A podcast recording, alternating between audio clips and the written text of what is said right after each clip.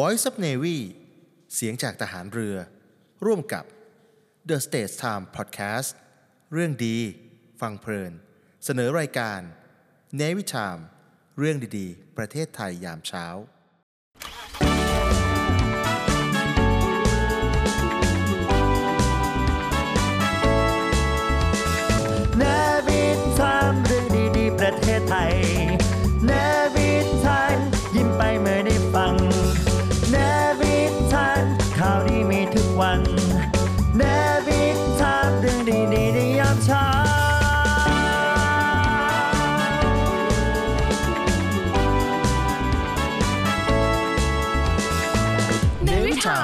ามเรื่องดีๆประเทศไทยยามเช้า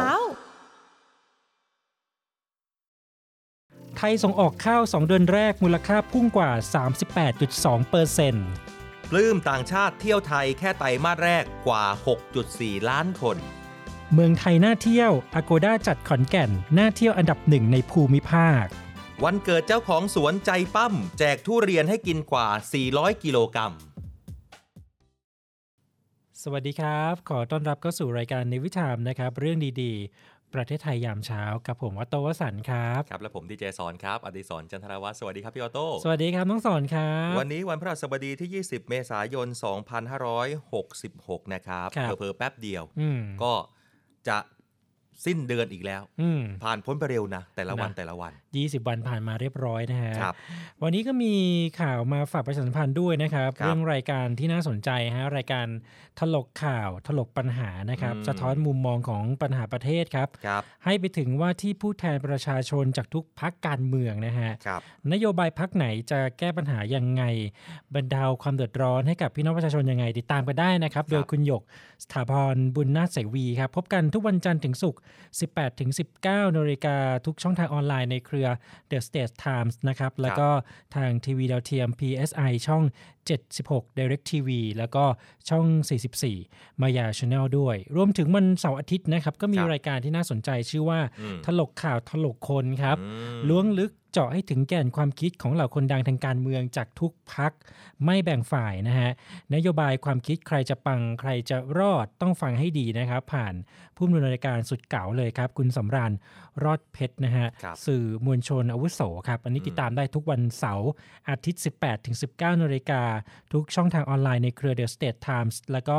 ทีวีดาวเทียม PSI ช่อง 76 Direct TV แล้วก็ช่อง 44 Maya Channel เช่นเดียวกันนะครับ ครับ ใครที่เป็นแฟนการเมืองอืมใครที่ชอบพักการเมือง หรือว่าใครที่แหม่อยากจะเห็นนโยบายดีๆ ของพักการเมืองต้องคอยติดตามรับชมกันนะฮะนะฮะ PSI ช่อง 76 นะคใช่รับครับ หรือชมกันตอนนี้กับเราด้วยเช่นเดียวกัน ได้ทุกช่องทางเลยนะฮะ เอาละครับอะควันหลงของสงกรานต์ แน่นอนครับ ผ่านพ้นไปเป็นที่เรียบร้อยแล้ว ตอนนี้ก็คจะรับเริ่มมีสถิติออกมาให้เราได้รับทราบกันเรื่อยๆเนาะนะครับหลังจากที่เขาไปเที่ยวสงกรารกันมายาวนาน ใช่ครับนะฮะหลายพื้นที่อย่างเช่นเออเมื่อวานนี้เราได้รายงานสถิติเรื่องของการเสียชีวิตครับรวมถึงผู้บาดเจ็บอืมนะฮะแน่นอนครับเรื่องของการเดินทางของพี่น้องประชาชนนะฮะก็คงอยากจะรู้ว่าอะปีนี้รถติดมากไหมการจราจรมันคับข้างขนาดไหนนะครับ ไปกันที่ที่แรกเลยครับถนนมิตรภาพ หลายๆ คนบอกถนนเส้นนี้เนี่ยรถติดหนาอืมตลอดทั้งปี ช่วงสงกรารที่ผ่านมาก็ก็รถแน่นเหมือนกันนะ เยอะนะเออแต่ก็ยังแน่นเหมืขัอบนกันเคลื่อนไปได้นะฮะนะฮะผมเห็นยังยังลดโล่งกันอยู่ครับนะครับ ทางอำนวยโดยสำนักอำนวยความปลอดภัยนะครับ หรือว่าของกรมทางหลวงเนี่ยนะฮะเขามีการรายงาน ข้อมูลปริมาณการจราจรเข้าออกของกรุงเทพมหานคร บนถนนหลวงสายหลัก แล้วก็ทางหลวงพิเศษของกรุงเทพมหานครด้วยนะครับ โดยพบว่าตั้งแต่วันที่ 15-17 เมษายนที่ผ่านมาเนี่ยนะครับ มีปริมาณจราจรบนทางหลวงพิเศษระหว่างเมืองนะครับ มอเตอร์เวย์หมายเลข 6 หรือว่า M6 สายบางปะอิน นครราชสีมา ช่วงอำเภอปาก ช่องนะครับถึงอำเภอสีคิ้วระยะทางเนี่ยนะครับกว่า 35.65 กิโลเมตร แล้วก็อีกหนึ่งช่วงครับ ก็คือช่วงอำเภอสีคิ้ว ถึงอำเภอขามทะเลสอที่จังหวัดนครราชสีมา ระยะทาง 28.61 กิโลเมตรเนี่ยนะครับรวมระยะทางทั้งสิ้นทั้ง 2 เส้นทางนะ 64 กิโลเมตรนะครับเปิดให้กับพี่น้องบริการช่วง 24 ชั่วโมง ในช่วงของสงกรานเนี่ยนะฮะเขาบอกว่าพบว่ามีปริมาณจราจรเนี่ยรวมกว่า 1 1 1 3,988 คันนะฮะ อันนี้เป็นการจราจรนะครับบนขาเข้าถนนพหลโยธินรวม 451,940 คัน ก็เป็นการช่วยเหลือแล้วก็แบ่งเบาในถนนเส้นนี้ได้ ก็แสดงว่าการจราจรในช่วงวันหยุดสงกรานต์นี่คนใช้ถนนเอ่อมอเตอร์เวย์ลำตะคอง M6 เนี่ยเยอะมากเลย เยอะฮะนะยอเป็นฮะแสนคันแสนคันทีเดียวนะฮะครับอืมแล้วก็ต่อมาในวันที่ 17 เมษายนเนี่ยเขาก็มีการประเมินในเรื่องนี้ด้วยนะครับว่าพบว่าการจราจรใน M6 ช่วงอำเภอปากช่องถึงอำเภอสีคิ้วนะครับอะแน่นอนนะช่วงนี้เนี่ยรถเยอะมากนะครับจราจรรวมกว่า 21,840 คันนะครับก็ถ้าหากว่าคิดเป็นจำนวนเนี่ยก็ มากกว่านะฮะเป็นจำนวนรวม 84,689 คันนะฮะ ได้ 26%ก็ถือว่าครัเป็บนการช่วยเหลือพี่น้องประชาชนได้เป็นอย่างดีนะครับอืมส่วนขาเข้าแล้วก็ขาเข้ากรุงเทพบนทางหลวงเนี่ยจำนวน 10 สายหลักของวันที่ครับ17 เมษายนที่ผ่านมาก็บอกว่านะครับอืมมีปริมาณจราจรขาเข้ารวม 566,430 คัน อันนี้ลดลง 4.5%เมื่อเทียบกับ สงกรารปี 65 นะครับ แล้วก็มีปริมาณจราจรขาออกครับจำนวน 422,389 คัน อันนี้เพิ่มขึ้นอ่า10.2%เมื่อเทียบครับกับสงกรารปี 65 นั่นเองนะครับฮะพอพูดถึงเรื่องของสถิติการเกิดอุบัติเหตุสะสมบนทางหลวงอืมพี่ออโต้อืมเวลาเราขับรถไปบนทางหลวงก็น้อยมากเลยนะอ่ากักับการเกิดอุบัติเหตุ แต่ปีนี้เขามีการรายงานด้วยนะครับ ตั้งแต่เป็นยอดสะสมฮะของทางหลวงนะ อันนี้เฉพาะทางหลวงนะครับ 11ถึง17 เมษายนปี 66 เนี่ยมีอุบัติเหตุจำนวน 1,121 ครั้งครับครับเพิ่มขึ้นม2%จากปีก่อนนะฮะอืมที่มีจำนวน 1,103 ครั้งนะครับ ปีนี้นะครับมีผู้เสียชีวิต 153 ราย ลดลง 1%นะครับจากปีก่อนปีก่อนเนี่ย154 รายก็คือลดลงอะ 1 รายอืมนะครับก็เป็นการสรุปเนาะก็ไม่น่าเชื่อนะว่าถนครันบสายถนนทางหลวงของเราเนี่ยนะครับโดยเฉพาะทางหลวง แล้วก็รวมไปถึงทางหลวงพิเศษเนี่ยนะครับ จะมีการเกิดอุบัติเหตุด้วยนะนะฮะเพราะว่าเขาก็ดูแลพี่น้องประชาชนมาเป็นอย่างดีนะครับนะครับ ก็นี่คือเรื่องราวของสถิติที่มาอัปเดตกันนะครับครับ ยังมีควันหลงสงกรานต์อยู่นิดนึงครับฮะเพราะว่าหลาย ๆ คนนี่ก็บางทียังทำงานสงกรานต์เนาะไม่ได้กลับบ้าน คาดหวังว่าจะกลับบ้านหลังสงกรานต์มก็คือช่วงสัก 18 ถึง 24 เมษายนครับนะวันนี้บางคนก็เดินทางกลับก็มีเพราะว่าไม่อยากจะไปติดอยู่บนถนนแล้วก็ ทำเขาบอกว่าเป็นไปตามนโยบายรัฐบาลเออนะแล้วบอกว่าไปก่อนใครอยู่ใกล้ครับใครอยู่ใกล้ไปทีหลังอืมนะแต่ให้กลับมาก่อน นี่นะอันนี้เป็นนโยบายอันนี้ฐบลเราก็จะเดินทางสะดวกสบายและที่สำคัญฮะคุณก็จะได้สิทธิ์ที่จะลดเรื่องของ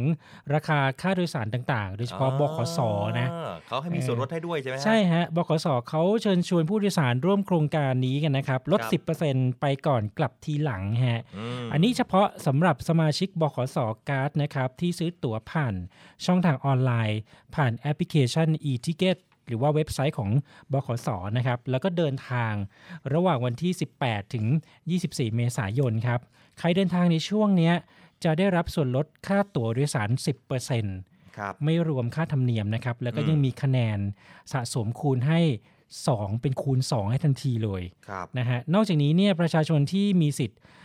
ที่จะใช้บัตรสวัสดิการแห่งรัฐนะครับ ก็สามารถนำสิทธิ์มาซื้อตั๋วโดยสารของบขสได้ในวงเงิน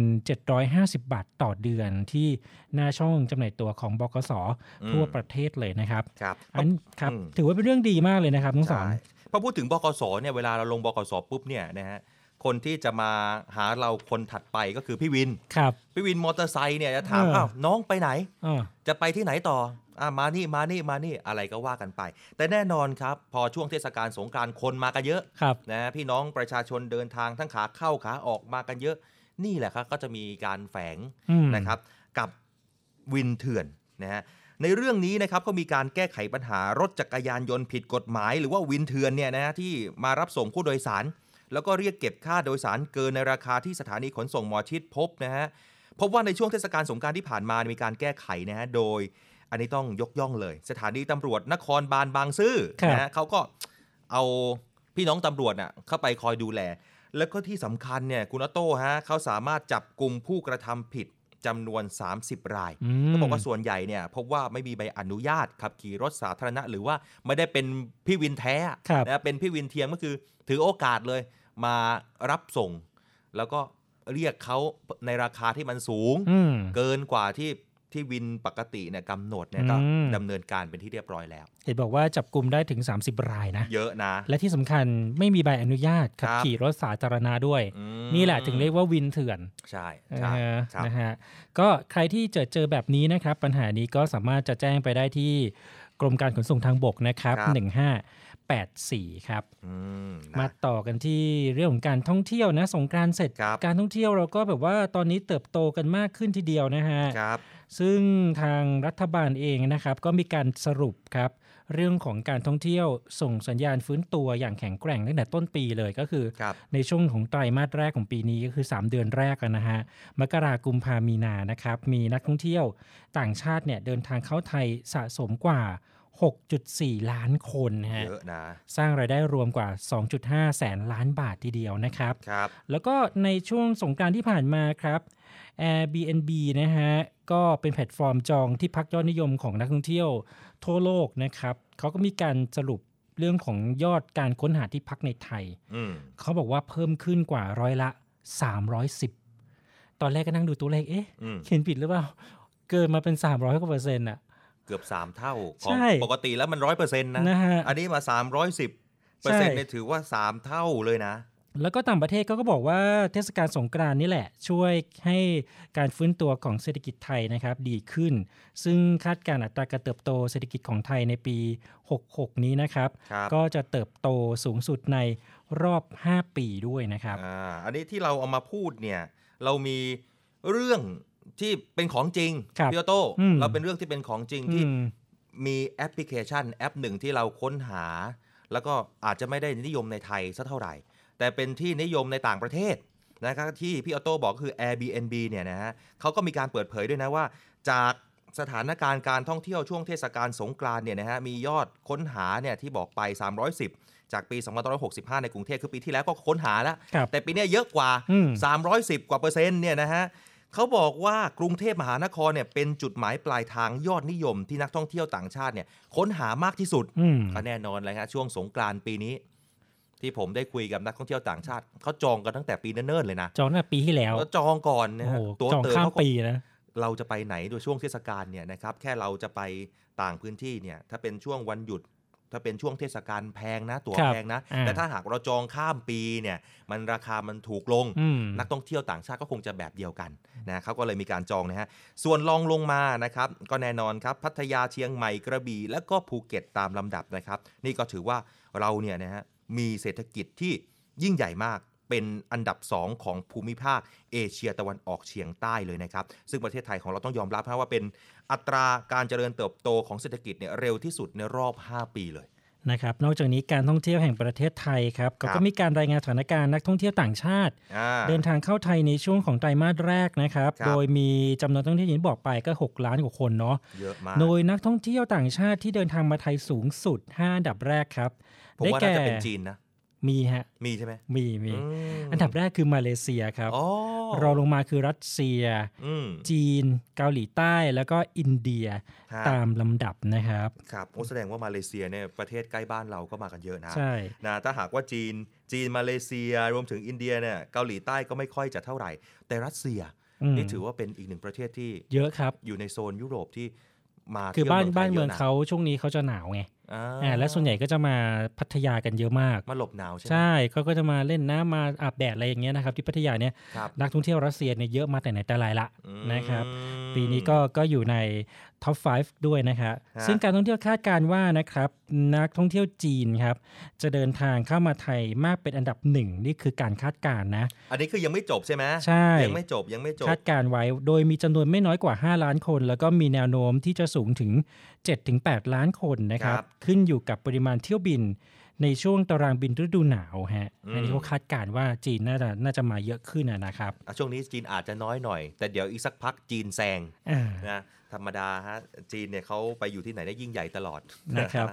อะมาอีกข่าวหนึ่งอันนี้เขาก็มีการจัดอันดับเหมือนกันนะฮะเห็นไหมครับว่าบ้านเราเนี่ยได้รับความนิยมมากๆเรื่องการท่องเที่ยวเนาะ Agoda อืมครับเว็บไซต์ที่ไว้จองที่พักโรงแรมทั้งในประเทศไทยหรือว่าต่างประเทศทั่วโลกเนี่ยก็สามารถจะจองผ่าน Agoda ได้นะครับฮะก็มีการสรุปนะฮะว่าแพลตฟอร์ม Agoda ซึ่งเป็นแพลตฟอร์มการท่องเที่ยว ระดับโลกนะครับครับได้จัดอันดับให้จังหวัดขอนแก่นครับเป็นอันดับจุดหมายปลายทางการท่องเที่ยวที่คุ้มค่าที่สุดโอ้ในเอเชียแปซิฟิกนะฮะ อันนี้เป็นอีกหนึ่งแอปพลิเคชันนะฮะที่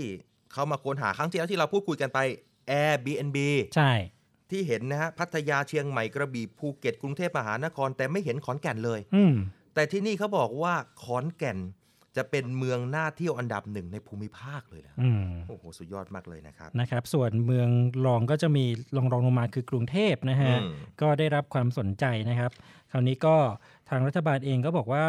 เอ่อให้ดูแลเรื่องนี้กันให้ดีนะครับ โดยเฉพาะเรื่องของ เอ่อ PM 2.5อ่าอ่าที่เกิดสำคัญขึ้น เพราะว่าอาจจะเป็นห่วงเรื่องของสุขภาพด้วย แล้วก็นักท่องเที่ยวใช่ก็มาเที่ยวบ้านเรากันค่อนข้างเยอะด้วยนะครับครับดังนั้นเราทุกคนก็ต้องช่วยกันเนาะเพราะว่าถ้าอืมหากว่าคนมาเที่ยวกันเยอะก็จริง แต่ถ้าหากว่ามาหนึ่งครั้งแล้วไม่ประทับใจเนี่ยมันก็ไม่ได้นะอืมเขาก็ไปบอกต่อไม่มาต่อ ผมว่าปากต่อปากนี่สำคัญนะใช่ให้นักท่องเที่ยวที่มาบ้านเราแล้วเห็นสยามเมืองยิ้มเนี่ย เขาไปพูดต่อ หรือว่าไปเจออะไรที่มันดีๆ ต่อเนี่ยเขาก็พูดกันต่อเนื่อง แต่ถ้าหากว่ามาเจอครั้งหนึ่งแล้วไม่ประทับใจ เจอโจรผู้ร้ายมีวิ่งราวปล้น หรือสภาพแวดล้อมประเทศไทยของเราณช่วงเวลานี้ไม่ดีเนี่ยนะฮะสิ่งสำคัญที่สุดคือพี่น้องประชาชนต้องร่วมด้วยช่วยกันนะครับในการนำพาของเราให้มันน่าเที่ยวเหมามืกอนเป็นเจ้าบ้านที่ดีใช่นะครับคอยต้อนรับนักท่องเที่ยวนะครับฮะจากข่าวต่างๆมาเนี่ยนะครับเรื่องของการท่องเที่ยวโดยเฉพาะที่จังหวัดประจวบคีรีขันธ์อ้าว อ่า อันนี้เมื่อก็วานนี้เพิ่งเออพูดเป็นไปยังไงบ้างที่เรือสำราญเออที่จะมาแวะมาจอดเป็นครั้งที่แรกๆเนาะหัวหินเออนะครั้งนี้ประจวบคีรีขันธ์เขาก็เตรียมอีกแล้วนะครับครับกับชู summer ที่หัวหินซอฟต์พาวเวอร์การท่องเที่ยวนะครับ ซึ่งงานนี้ครับผู้อำนวยการการท่องเที่ยวแห่งประเทศไทย หรือทททเนี่ยเขาระบุเลยนะครับ ว่าในเดือนมกราคมถึงกุมภาพันธ์นะครับ 2566 นี้เนี่ยนะครับ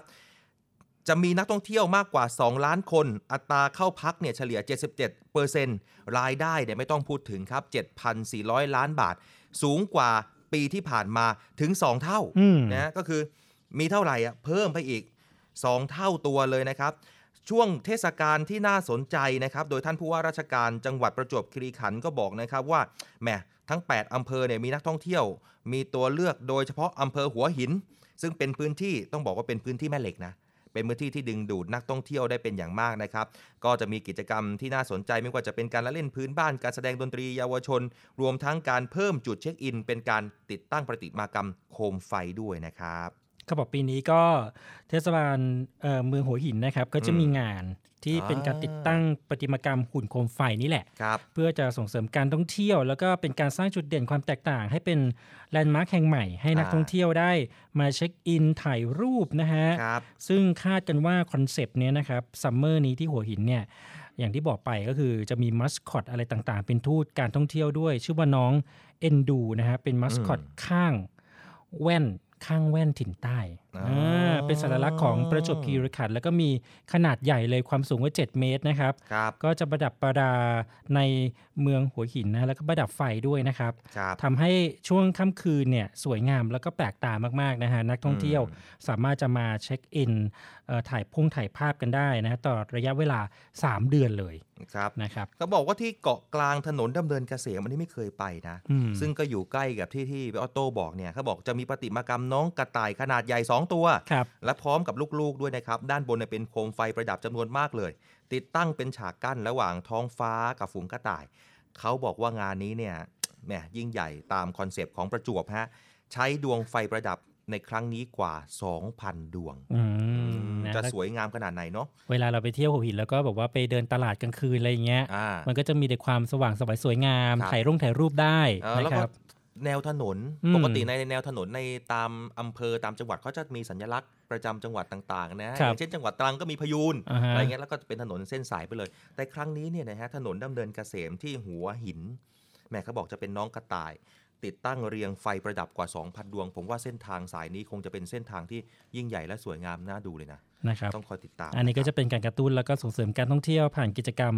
ประติมากรรมหุ่นโคมไฟนะอันนี้อืมเชื่อเพิ่มรายได้ให้กับการท่องเที่ยวครับในเมืองหัวหินได้อีกทางหนึ่งอืมเคยไปคุยกับท่านผู้ว่าเหมือนกันครับนะท่านผู้ว่าบอกว่าท่านก็จะมีแบบเอ่อแคมเปญต่างฮะ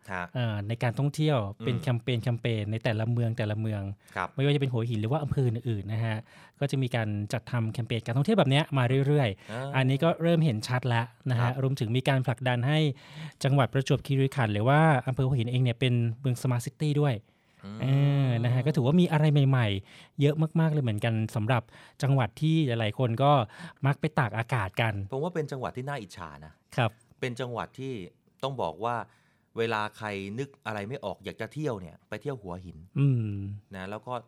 แน่นอนครับช่วงนี้สถานที่สวยงามนะ ตามชายหาดแล้วเดี๋ยวช่วงภาคอะไรอากาศหนาวมาที่บอกว่ารัสเซียจะมาหลบหลบหนาวกันก็คงจะมาเที่ยวในหัวหินอีก แล้วอีกประมาณสัปดาห์หน้า เรือสำราญมาจอดนะพี่น้องหัวหินเศรษฐกิจรุ่งเรืองอีกต่างหาก นะฮะนะครับแล้วก็ที่สำคัญเนี่ยหัวหินก็นอกจากจะมีเอ่อเรื่องของทะลงทะเลแล้วยังมีตลาดต่างๆ มากมายอ่ร้านอาหารอร่อยอร่อยสถานีรถไฟเขาก็เจ๋งสนะวยงามเออบางคนนี้ไปเที่ยวแบบนั่งรถไฟก็มีนะน้องสอน เพื่อที่จะไปหัวหินโดยเฉพาะใช่เลยนะบางทีเขานั่งรถไฟแล้วก็จองที่พักครับลงสถานีรถไฟใกล้ๆแถวนั้นก็จะมีที่พักแบบเป็นซิตี้ทัวร์อะไรอย่างนี้ก็มีาเออคือมันเป็นเป็นเมืองเมืองที่เราสามารถจะท่องเที่ยวกันได้หลากหลายรูปแบบมากๆเลยนะครับแหม เป็นเพียงแค่อำเภอหัวหินนะแต่บางคนบอกไอ้ยอยู่ที่ไหน อยู่ประจวบคีคีรีรีขัขันนธ์ธ์นะนะคครัรับบ Read My Lips โดยครูพัฒน์พลเรือตรีหญิง ดรพัชราวรักษร Read My Lips วันนี้ดึงมาจากหนังสือของนักเขียน และกวีชาวอเมริกันที่มีชื่อเสียงมาก คือ Ralph Waldo Emerson ท่านเขียนไว้ว่า What lies behind you and what lies in front of you pales in comparison to what lies inside you อันนี้ดูเหมือนเป็นเรื่องยาวแต่น่าสนใจจริง ๆ ว่า ไม่ว่าอะไรที่ผ่านมาแล้ว และไม่ว่าอะไรที่จะยังไม่ได้เกิดขึ้น ไม่มีความหมายอะไรเลย กับสิ่งที่อยู่ข้างในเรา นะคะ หมายความว่าไม่ต้องคิดถึงสิ่งที่ผ่านมาแล้ว ไม่ต้องกังวลถึงอนาคต ให้คิดว่าตัวเรานั้นเป็นยังไงทำชีวิตให้ดีที่สุดในวันนี้ อดีตและอนาคต ไม่มีความหมายกับสิ่งที่สำคัญที่สุดคือตัวเราเองนะคะ ติดตาม Read My Lips ฟังเรื่องดีๆ ต่อชีวิตได้ที่นี่ Navy Time เรื่องดีๆ ประเทศไทยยามเช้า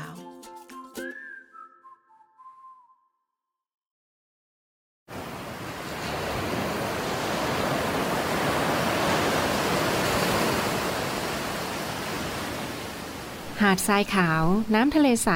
เริ่มต้นได้ด้วยมือเรา ขอส่วนร่วมเป็นส่วนหนึ่งในการดูแลรักษาท้องทะเลไทย ไม่ทิ้งขยะลงแหล่งน้ำชายหาดและท้องทะเล เพื่อลดปัญหาขยะมลพิษ ลดการใช้ถุงพลาสติก ไม่ทำร้ายสัตว์ทะเลหายาก และทำการประมงอย่างถูกวิธี เพื่ออนุรักษ์แนวปะการังอย่างยั่งยืน และท่องเที่ยวแบบวิถีใหม่ ปลอดภัยต่อธรรมชาติกองทัพเรือสนับสนุนการปกป้องรักษาทรัพยากรธรรมชาติทางทะเลของไทย เพื่อความอุดมสมบูรณ์และยั่งยืนตลอดไป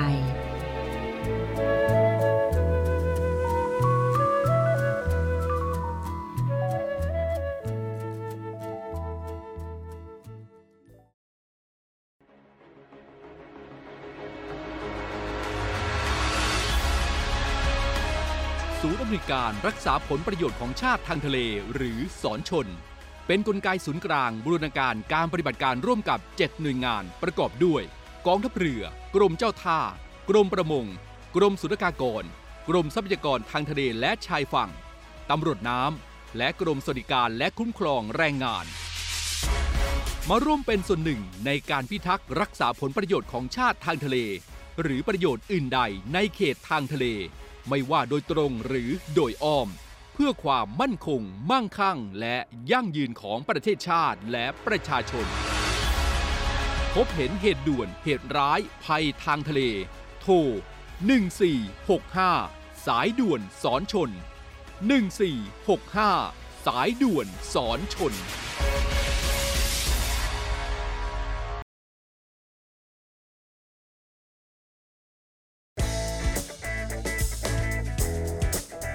ตภัณฑ์เสริมอาหารสไปมอร์รวมสารสกัดสาหร่ายสไปรูรินาและมะรุม ที่มีส่วนช่วยสลายไขมันในหลอดเลือด ลดความเสี่ยงภาวะหัวใจวายเฉียบพลัน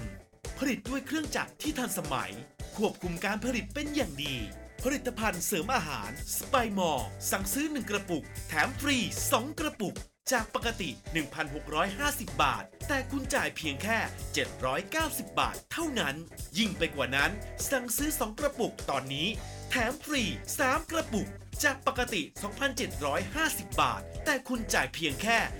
990 บาทเท่านั้น โทรสั่งซื้อได้ที่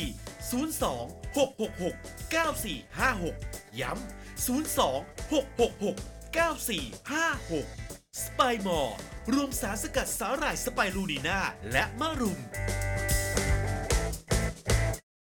SME ดีพร้อม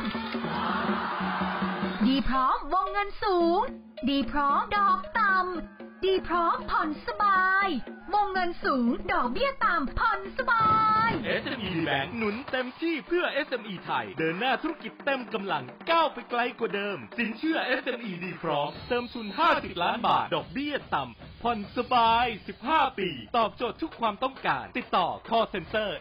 1357 SME D Bank ธนาคารเพื่อ SME ไทย เงื่อนไขเป็นไปตามหลักเกณฑ์ธนาคาร The States Times สำนักข่าวออนไลน์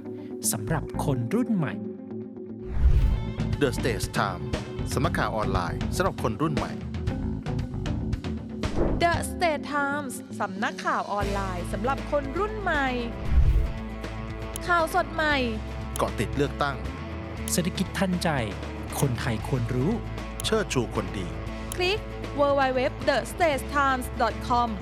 www.thestagetimes.com Stage กับ Times มี S นะคะ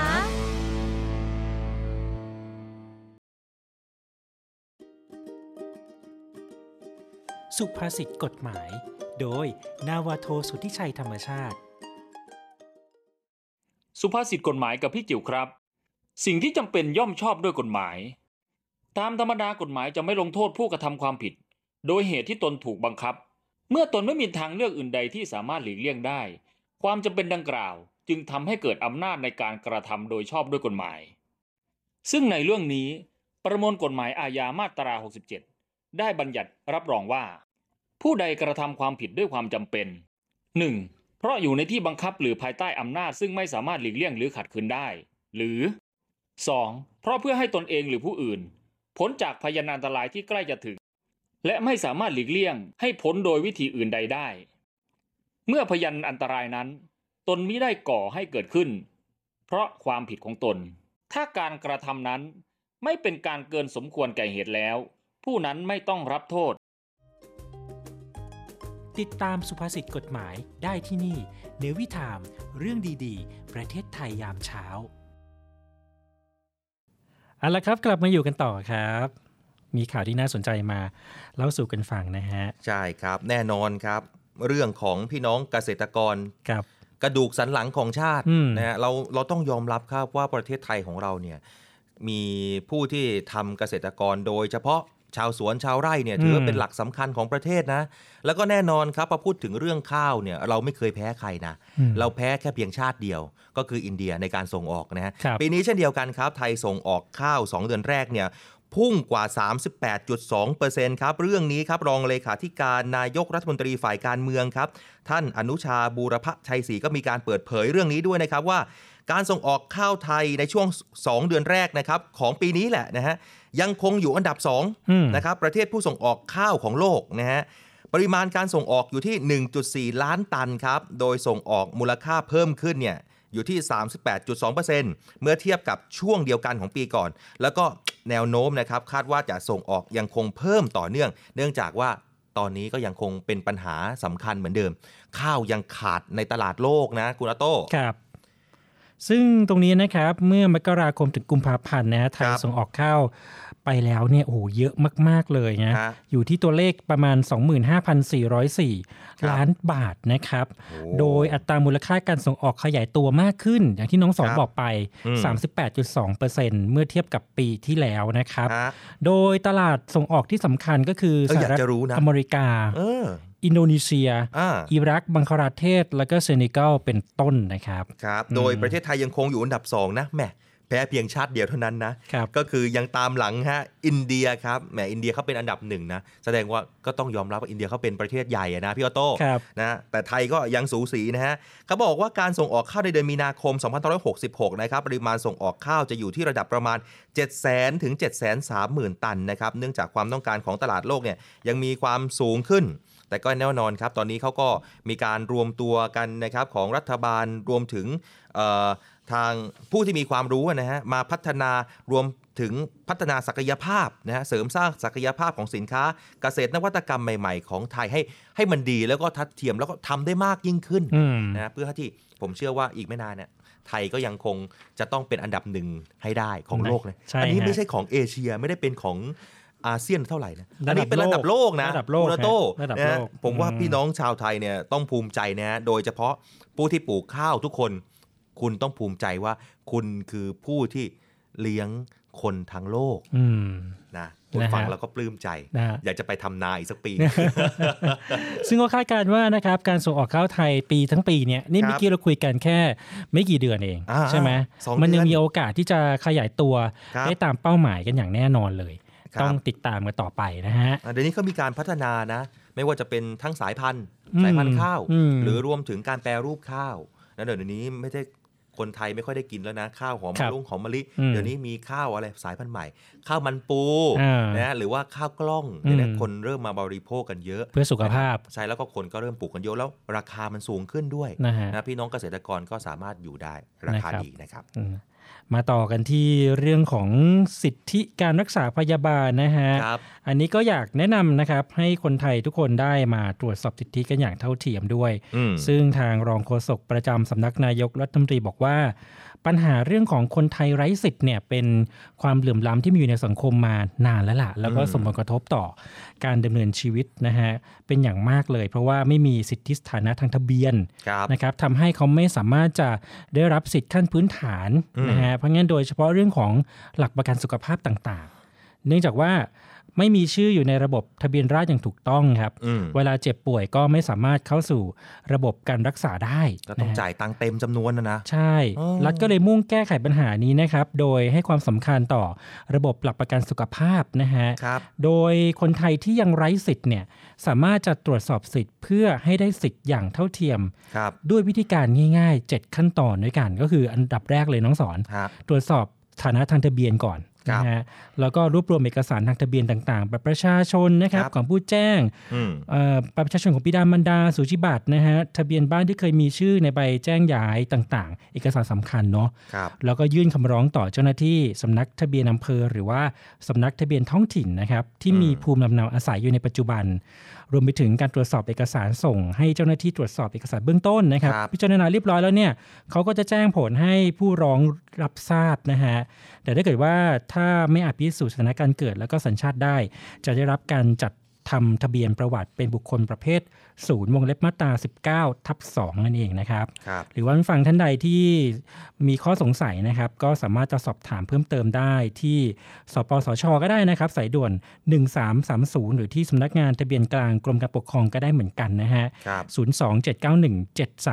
027917312ถึง6นั่นเองนะครับครับสำหรับเรื่องนี้เนี่ยคนไทยที่ยังไร้สิทธิ์ส่วนใหญ่จะเกิดจากพี่น้องประชาชนที่อยู่ตามแนวชายแดนพี่ครัโตบ นะฮะโดยเฉพาะายกตัวอย่างอย่างที่บ้านผมแล้วกัน ที่จังหวัดตราดมันจะมีความความเปลี่ยนแปลงกันในช่วงของการปกครองปกครองหนึ่งนะฮะคือบางพื้นที่เนี่ยเคยเป็น พื้นที่ของคนไทยมาก่อนอืมอย่างเช่น ในอำเภอเกาะกงอ่าอำเภอเกาะกงของกัมพูชาครับแต่เชื่อไหมครับว่าพื้นที่ตรงนั้นน่ะเคยเป็นของไทยอ่าแต่พี่น้องก็เป็นพี่น้องชาวไทยที่พูดไทยใช้ชีวิตอ่าคนแบบคนไทยเลยเหมือนคล้ายๆ กับมาเลเซีย ตรงเอ่อในช่วงของนาราธิวาสตรงนั้นนะก็เป็นเช่นเดียวกัน คือเขาอยู่ในพื้นที่ของทั้งสองฝั่งเป็นกึ่งกลางจนไม่รู้ว่าจะเอาไปชื่อเนี่ยไปอยู่ฝั่งไหนอืมแต่ทุกคนล้วนแล้วแต่เป็นคนไทยแต่ไม่สามารถมาใช้สิทธิ์เป็นคนไทยได้ เพราะนะฮะเขาก็ ไม่ไม่มีชื่อในทะเบียนราษฎร์ครับเวลาเขามาเจ็บป่วยดูแลเนี่ยก็เกิดปัญหาอืมเนี่ยดังนั้นแล้วมันก็มันเป็นเป็นปัญหาที่รัฐก็เข้าไปช่วยแก้ไขอยู่อืมนะก็ถ้าหากว่ายังไร้สิทธิ์กันอยู่เนี่ยก็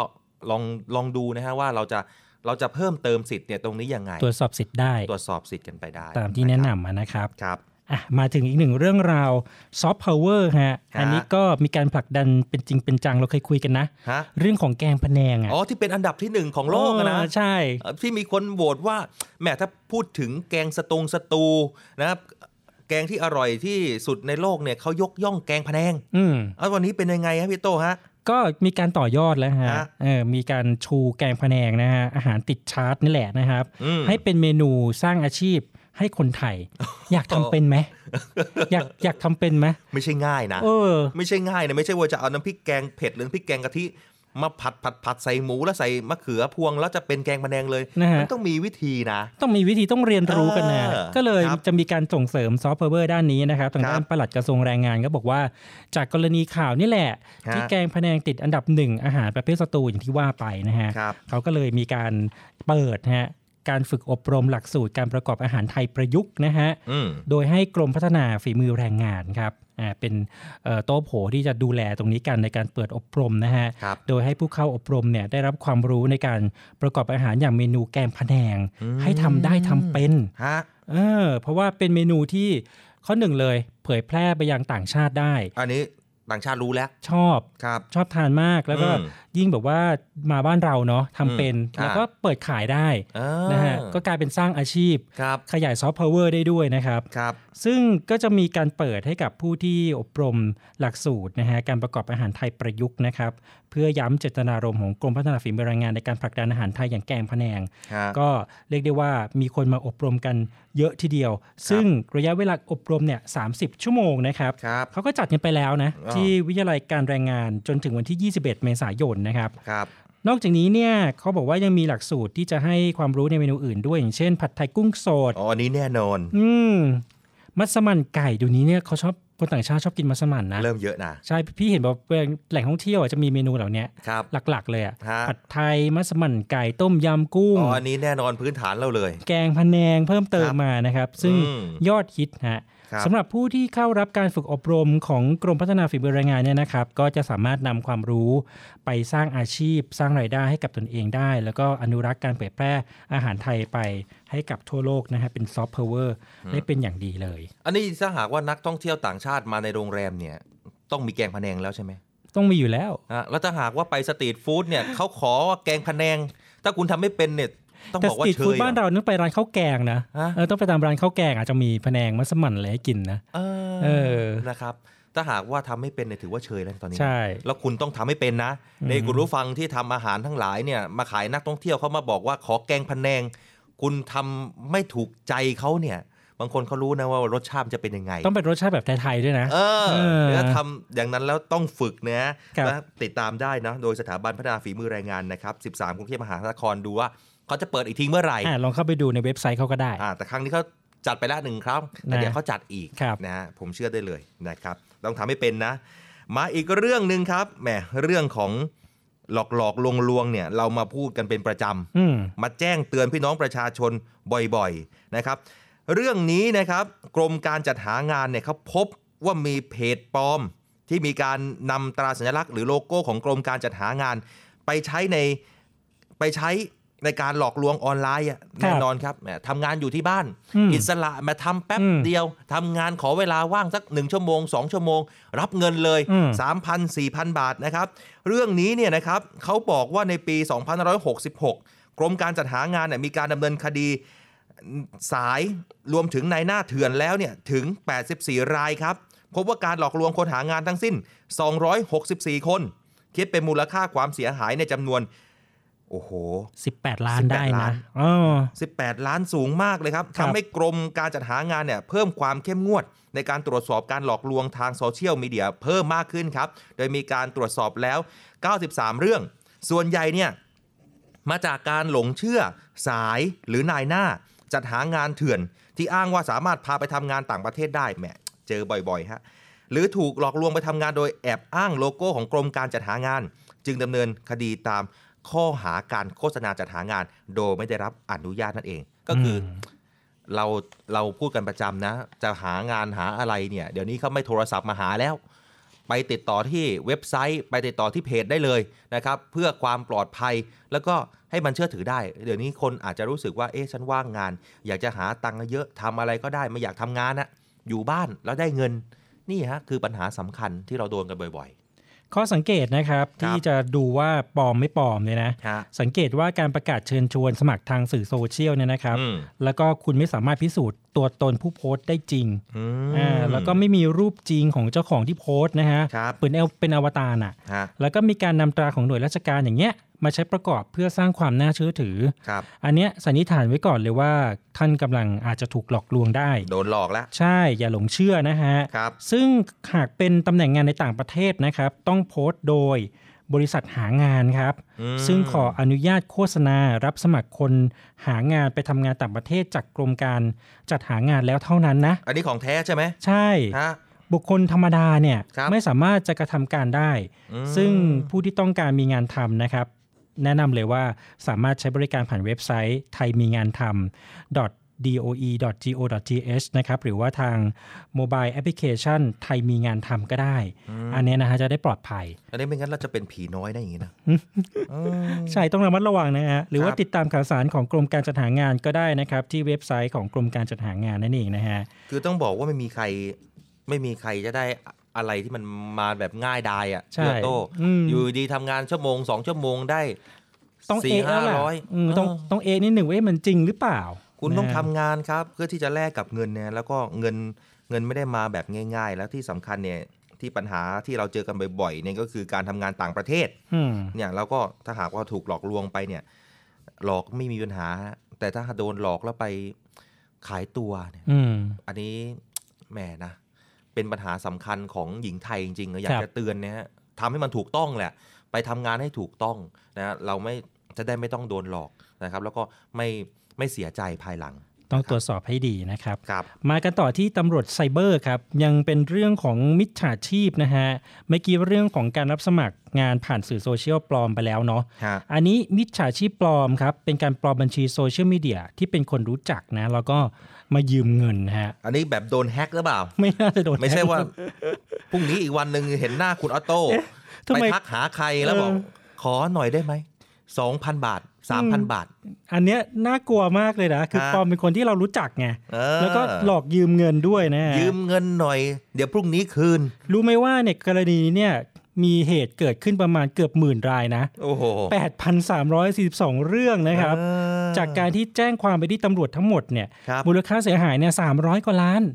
เยอะนะ ไม่น้อยครับนะครับ ก็ต้องตรวจสอบให้ดีต้องดูให้ดีว่า เอ๊ะ ใช่ตัวจริงเพื่อนเราหรือเปล่าอ่าหรือว่าเพื่อนเราคนนี้เนี่ยปลอมปลอมตัวมาหรือยังไง หรือว่าเขาอ่ามีมีนิสัยหรือว่าเขาเป็นคนยืมตังค์แบบนี้เหรออ่าอาจจะต้องเช็คให้ดีตรวจสอบให้ดีให้ถูกต้องก่อนที่จะครับเพิ่มเพื่อนใหม่อย่างละเอียดด้วยนะส่วนเฟซบุ๊กอะส่วนใหญ่เนี่ยไม่ใช่ค่อยไม่ใช่ดาราดังล่ะแต่จะเป็นคนสนิทเรานี่แหละนี่แหละเอออืมนะฮะหรือว่าก็แนะนำว่าก่อนที่จะให้โอนเงินให้เขายืมเนี่ยนะเปิดกล้องวิดีโอดูก่อนไหมเออ วิดีโอคอลหน่อยว่าใช่จริงหรือใช่เปล่าจริงไหมเนี่ยหเอรืออเออหรือถ้าไม่ยอมเปิดนี่สันนิษฐานครัได้บเลยว่ามิจฉาชีพแน่เอๆหรือว่าบางหากบัญชีธนาคารปลายทางไม่ตรงกับบุคคลหรือชื่อของเพื่อนเราอะไรแบบนี้ก็เช็คได้ คุณวสันต์คุณเอ่อคุณอือมอโต้คุณแอดมาบอกว่าเออน้องสอนขอยืมหน่อยสักสามพันเออแม้แต่พอผมโอนไปให้อ้าว ไม่ใช่ออะบัญรชีพี่ออโต้นี่อ้าวอะอย่างเงี้ยมันกิดอะไรขึ้นแต่คุณเออต้องเอ๊ะก่อนเลยนะ ต้องเอะก่อนเลยนะฮะครับไอ้ก็ต้องรีบติดต่อไปเอ่อที่ธนาคารถ้าเกิดคุณให้ไปแล้วนะ หรือว่าเพื่ออายัดบัญชีคนรายได้นะครับครับแล้วก็ระมัดระวังการเปิดเผยข้อมูลส่วนบุคคลด้วยอืมป้องกันการถูกแฮ็กอย่างที่น้องสอนบอกด้วยนะครับาอันนี้แหละอันนี้เกิดเยอะนะครับเออเกือบหมื่นเรื่องอะอะแน่นอนไงอืมโดยไม่ต้องคนดังล่ะ พวกเราเองนี่แหละฮะฮะสามารถโดนได้นะโดนแฮ็กแล้วก็เนี่ยที่ทักไปยืมงงยืมเงินโอนกันไปง่ายได้เนี่ยไม่ได้เลยเดี๋ยวนี้ต้องตรวจสอบนะอืมเดี๋ยวนี้คนไทยเก่งแล้วอืมอะวิดีโอคอลก่อนใช่หรือเปล่า ใช่ไหมเนี่ยแต่โทรขอดูเสียงเลยดิน้ำเสียงใช่ไหม ใช่คุณออโต้ไหมใช่น้องสอนไหมแล้วค่อยให้นะอะเดี๋ยวพรุ่งนี้ผมทักไปหาพี่แล้วกันอ่าพี่ก็ต้องเช็คก่อนว่าใช่ไหมเนี่ย ไม่บางคนตกใจไงเออบางคนตกใจเอ้าเห็นเป็นเพื่อนเราเออแหม ไม่เป็นไรเดี๋ยวเดี๋ยวโอนให้เออบางทีไม่ไม่ได้ยืมเยอะอะไรอย่างงี้ไงครับอะห้าร้อยสักพันหนึ่ง3,000อะไรเงี้ยอืมสามพันก็เยอะนะสามพันเยอะเหรอ เยอะนะแหมนะเออก็ว่ากันไปก็อย่างที่บอกนะฮะจะรู้จักไม่รู้จักเนี่ยก็ตรวจสอบกันให้ดีก่อนก่อนครับจะส่งตังค์นะครับฮะหลังสงกรานต์มานะครับน้องสอนเราก็จะมีงานใหญ่อีกงานหนึ่งนะครับอืมเป็นการจัดงานครบรอบ 241 ปีครับการสถาปนากรุงรัตนโกสินทร์ครับระหว่างวันที่ 21 ถึง 25 เมษายนนะครับครับก็จะจัดขึ้นบริเวณพื้นที่รอบเกาะรัตนโกสินทร์นั่นเองนะครับครับซึ่งทางกระทรวงวัฒนธรรม ก็เป็นผู้ดำเนินการจัดงานในครั้งนี้ครับ ซึ่งงานครั้งนี้จะมีการจัดนิทรรศการเกี่ยวกับชุมชนในไทย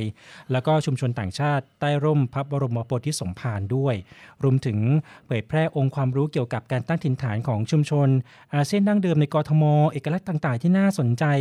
มากมายเลยนะครับครับซึ่งนิทรรศการดังกล่าวเนี่ยนะครับก็จะจัดขึ้นนะใน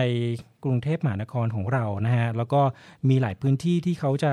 มีการจัดกิจกรรมในรอบเกาะรัตนโกสินทร์ด้วยนะครับ ใช่ครับพอพูดถึงการจัดงานแน่นอนแล้วครับ แล้วคสมกจะดูแลพี่น้องประชาชนให้ความสะดวกสบายเรื่องนี้อย่างไรครับเขามีการประกาศออกมาแล้วนะครับว่า ทางขอสมกเขาจะจัดรถบริการขนส่งพี่น้องสนับสนุนกิจกรรมนี้ ฟรีนะครับครับ กับกิจกรรมไหว้พระเสริมสิริมงคลเยี่ยมยนต์ชมงานใต้ร่มพระบารมี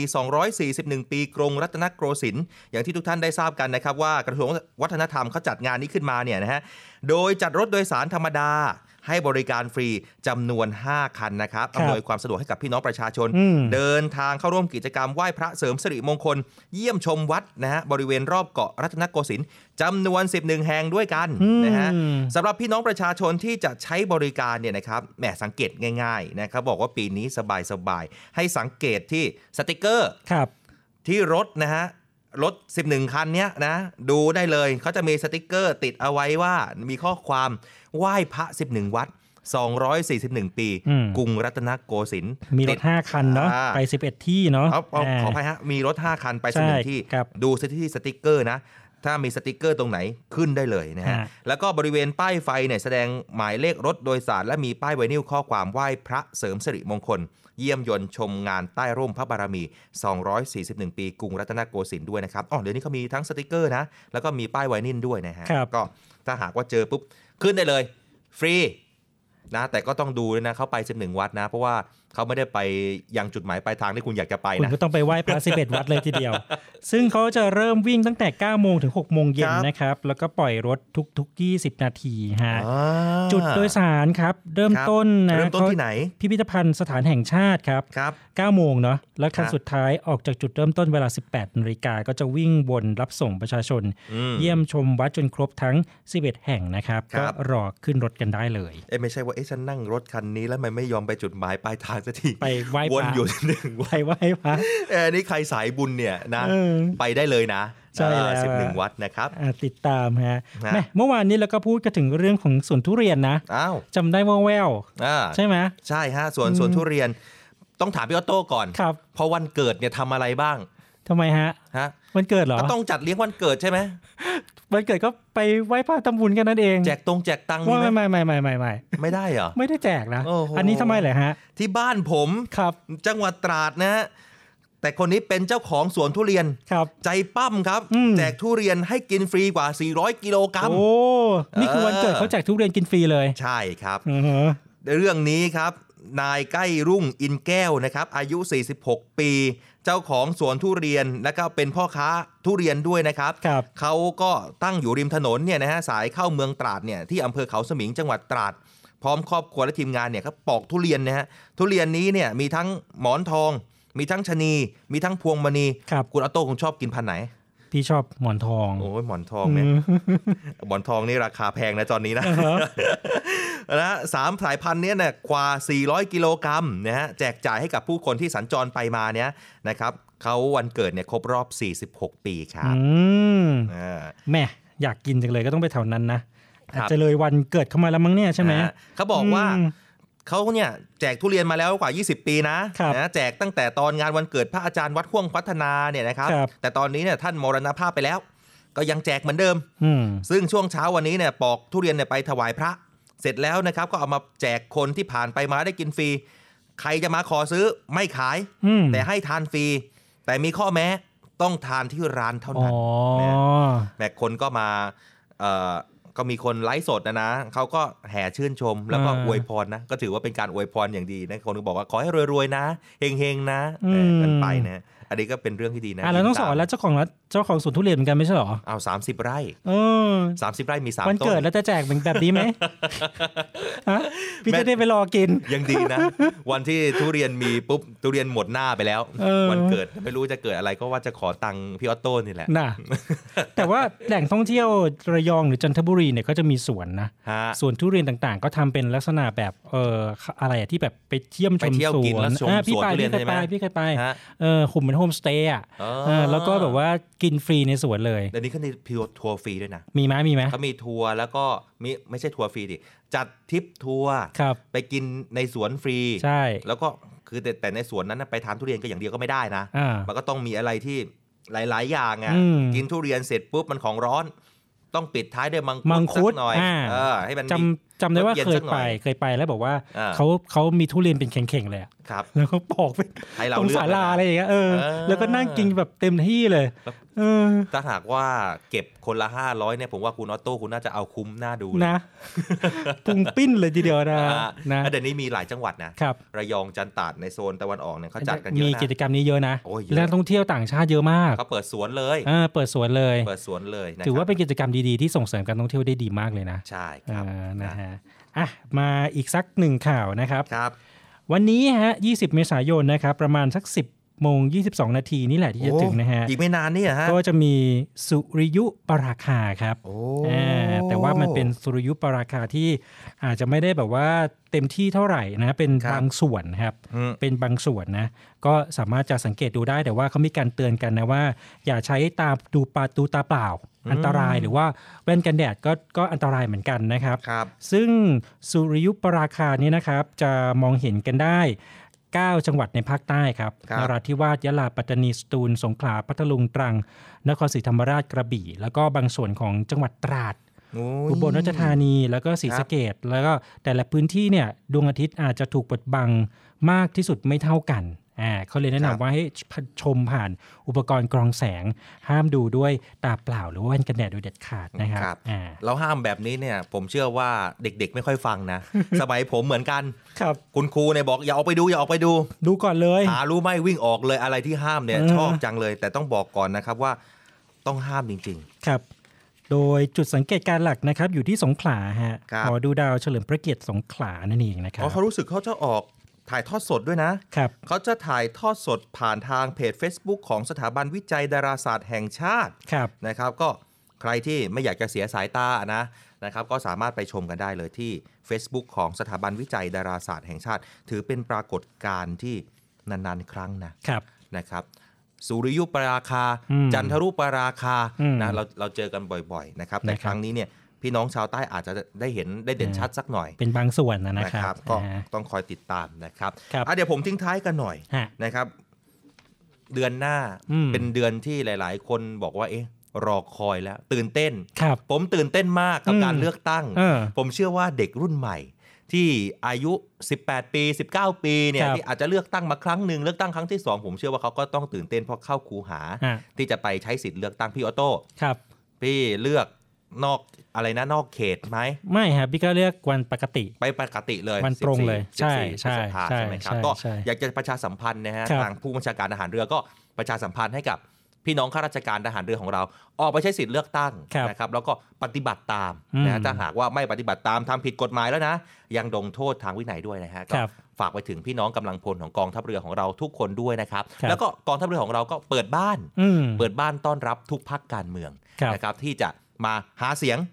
นะครับมอบนโยบายดีๆ ให้กับกำลังพลของกองทัพเรือนะฮะทางท่านโฆษกกองทัพเรือก็มีการประกาศเรื่องนี้ด้วยนะฮะว่าเราไม่ได้ปิดกั้นอืมพักการเมือง เราให้ทุกท่านได้มีโอกาสร่วมกัน แต่จะเป็นวันไหนและจะมีการนำเสนอเรื่องนโยบายใดในค่ายทหารครับของกองทัพเรืออมจะเป็นอย่างไรนั้นเดี๋ยวเราจะมาติดตามกันในครั้งต่อไปครับนะครับ วันนี้เวลาหมดแล้วนะครับ พบครักับนใหม่วันพรุ่งนี้ สวัสดีครับ สวัสดีครับ Start ให้อัพโดยสถาพรบุญนาถเสวี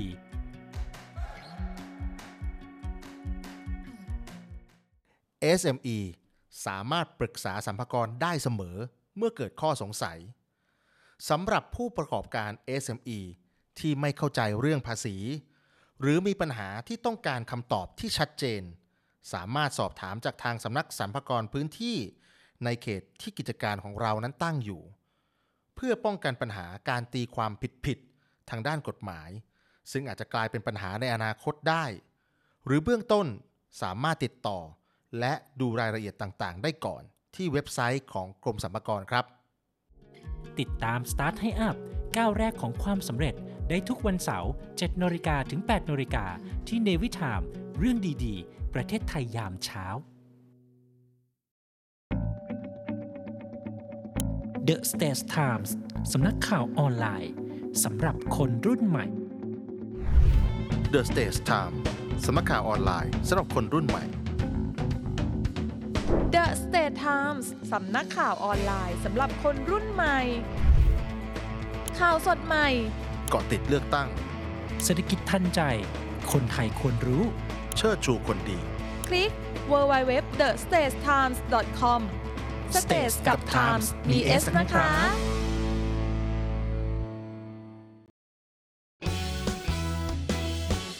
รำรำรำเรือสามรำเรือสามรำรำรำรำเรือสามรำเรือสามร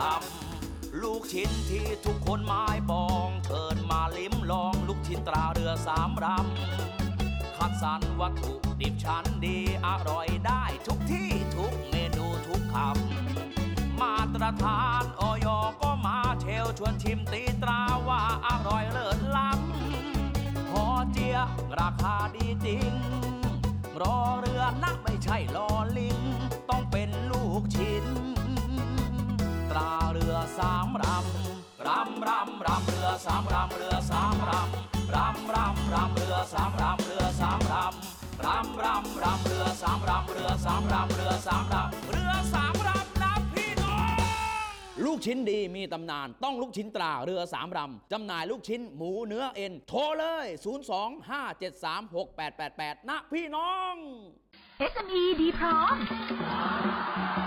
ดีพร้อมวงเงินสูง ดีพร้อมดอกต่ำ ดีพร้อมผ่อนสบาย วงเงินสูง ดอกเบี้ยต่ำผ่อนสบาย SME Bank หนุนเต็มที่เพื่อ SME ไทย เดินหน้าธุรกิจเต็มกำลังก้าวไปไกลกว่าเดิม สินเชื่อ SME ดีพร้อม เติมทุน 50 ล้านบาท ดอกเบี้ยต่ำผ่อนสบาย 15 ปี ตอบโจทย์ทุกความต้องการ ติดต่อ call center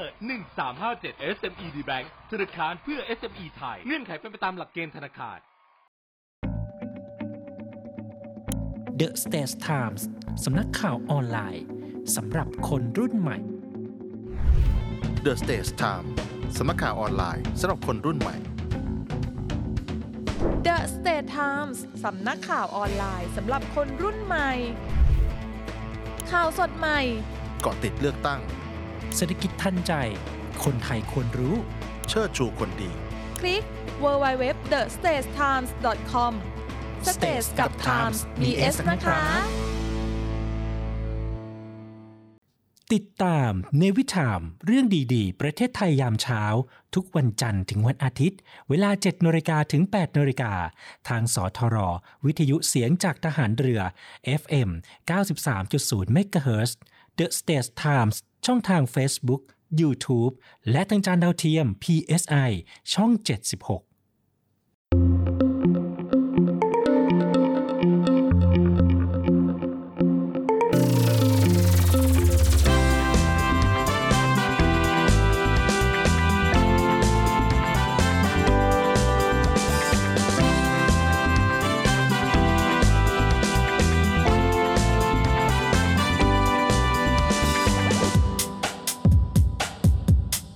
ต้นในยามเช้า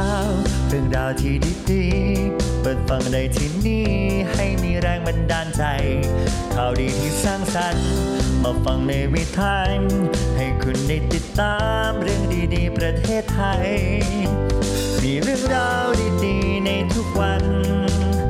ให้ได้ฟังมีรอยยิ้มในทุกเช้าเนวิทามเรื่องดีๆ ประเทศไทย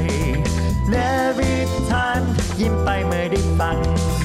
เนบิทานข่าวดีมีทุกวันเนบิทานเรื่องดีๆในยามเช้า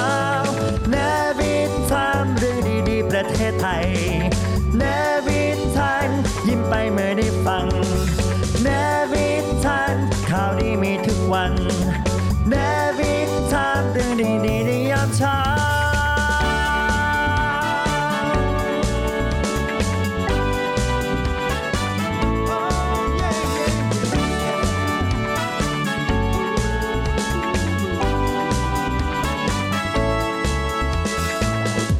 ชามเรื่องดีประเทศไทยยามเช้า